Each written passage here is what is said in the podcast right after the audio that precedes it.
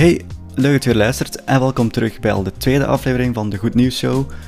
Ik heb weer het beste goede nieuws van deze week proberen bundelen in een paar korte leuke berichten. En er zit wel wat interessants tussen, denk ik. Laten we dus meteen invliegen. Het eerste nieuwtje gaat over Theo Franken. In een FNAC-winkel, je kent wel die multimedia-winkel, is er een medewerker origineel te werk gegaan met het tentoonstellen van zijn boek. Onze staatssecretaris voor asiel en migratie heeft namelijk onlangs een boek uitgebracht genaamd Continent zonder grens en is daar natuurlijk heel fier op. Maar toen hij zag dat er ergens in een FNAC-winkel een medewerker heel creatief te werk ging met het uitstallen van zijn boek, was hij een beetje gestoord, eigenlijk eerder boos. Zijn boek stond namelijk naast Mijn strijd, de herwerkte versie en vertaling van Mein Kampf van Adolf Hitler en een boek over Donald Trump. Hij tweet erover in een boze ondertoon met de woorden Is het normaal? gevolgd door hashtag FramingFNAC en hashtag misselijk. Het boek stond eigenlijk gewoon naast andere nieuwe uitgaven, wat niets vreemd is volgens de winkelketen. Hmm, difficile, difficile, difficile. En dan de Vlaamse overheid, die heeft een nieuw platform ontwikkeld voor kinderen en jongeren om antwoorden te bieden op veelgestelde vragen en onderwerpen. Vaak als ze de info googelen, is er niet altijd een garantie voor correctheid. Minister van Jeugd Sven Gats benadrukt dat er nog te veel jongeren foutieve informatie vinden bij het opzoeken naar antwoorden op dilemma's over bijvoorbeeld seks. Jongeren kunnen op de website eerst hun leeftijd ingeven en op basis daarvan worden verschillende thema's en onderwerpen beschikbaar. Enkele thema's zijn seks en relaties, pesten en cyberpesten, geloof, je lijf, holibi en nog veel meer. Het platform kan, kon rekenen op de steun van 70 jeugdinfopartners zoals AWEL, Teleonthaal en CLB.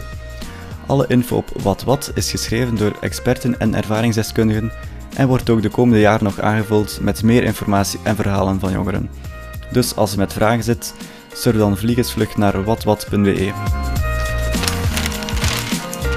Steeds meer scholen verbannen snoep en frisdrank door ze niet meer te verkopen.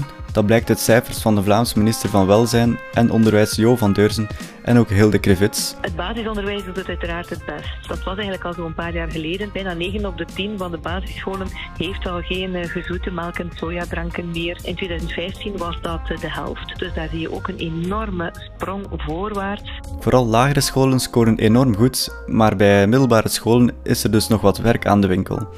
7 op de 10 secundaire scholen bieden al geen frisdrank meer aan. En in het basisonderwijs zijn frisdranken al een tijdje verdwenen en daar worden zelfs gezoete dranken zoals chocolademelk ook minder aangeboden. Nog maar 1 op de 10 scholen biedt ze aan en tegen 2021 zouden alle ongezonde drankjes en snoep uit scholen moeten verdwenen zijn. En dan gaan we naar Gent voor het volgende nieuwtje.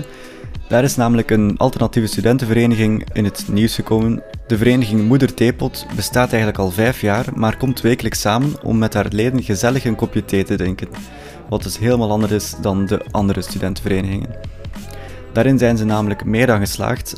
De plaatsen zijn duur geworden en de wachtrij is meterslang.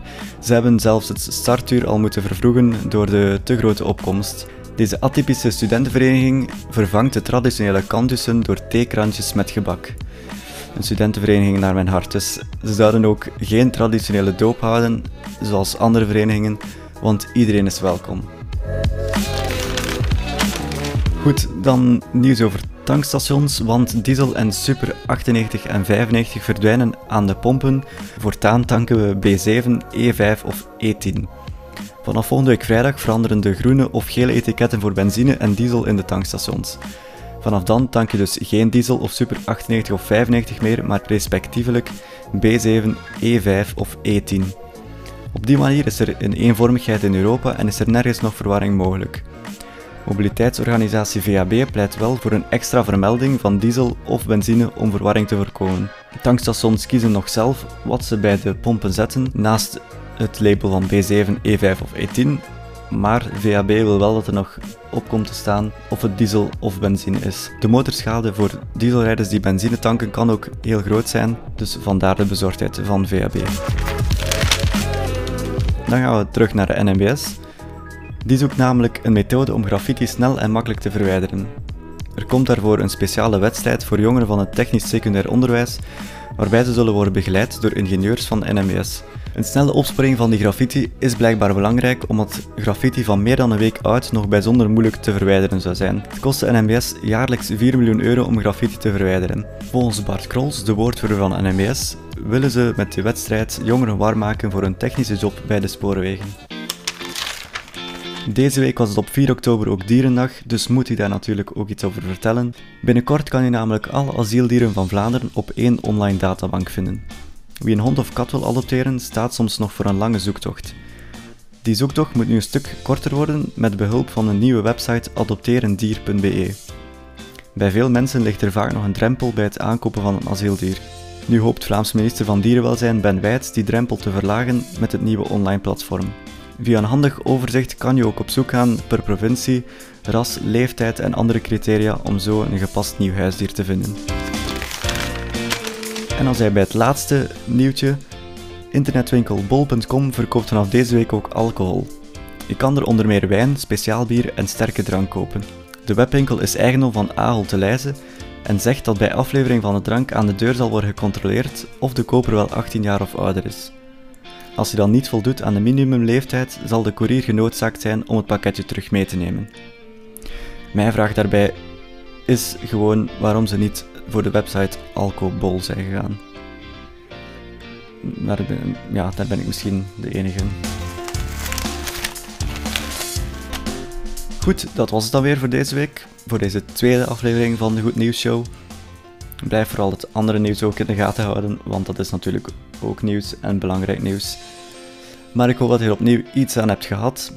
Als je dus nog vragen, opmerkingen of andere gevoelens hebt die je met mij wilt delen, mag je die altijd ergens achterlaten. En dan hoor je mij volgende week opnieuw.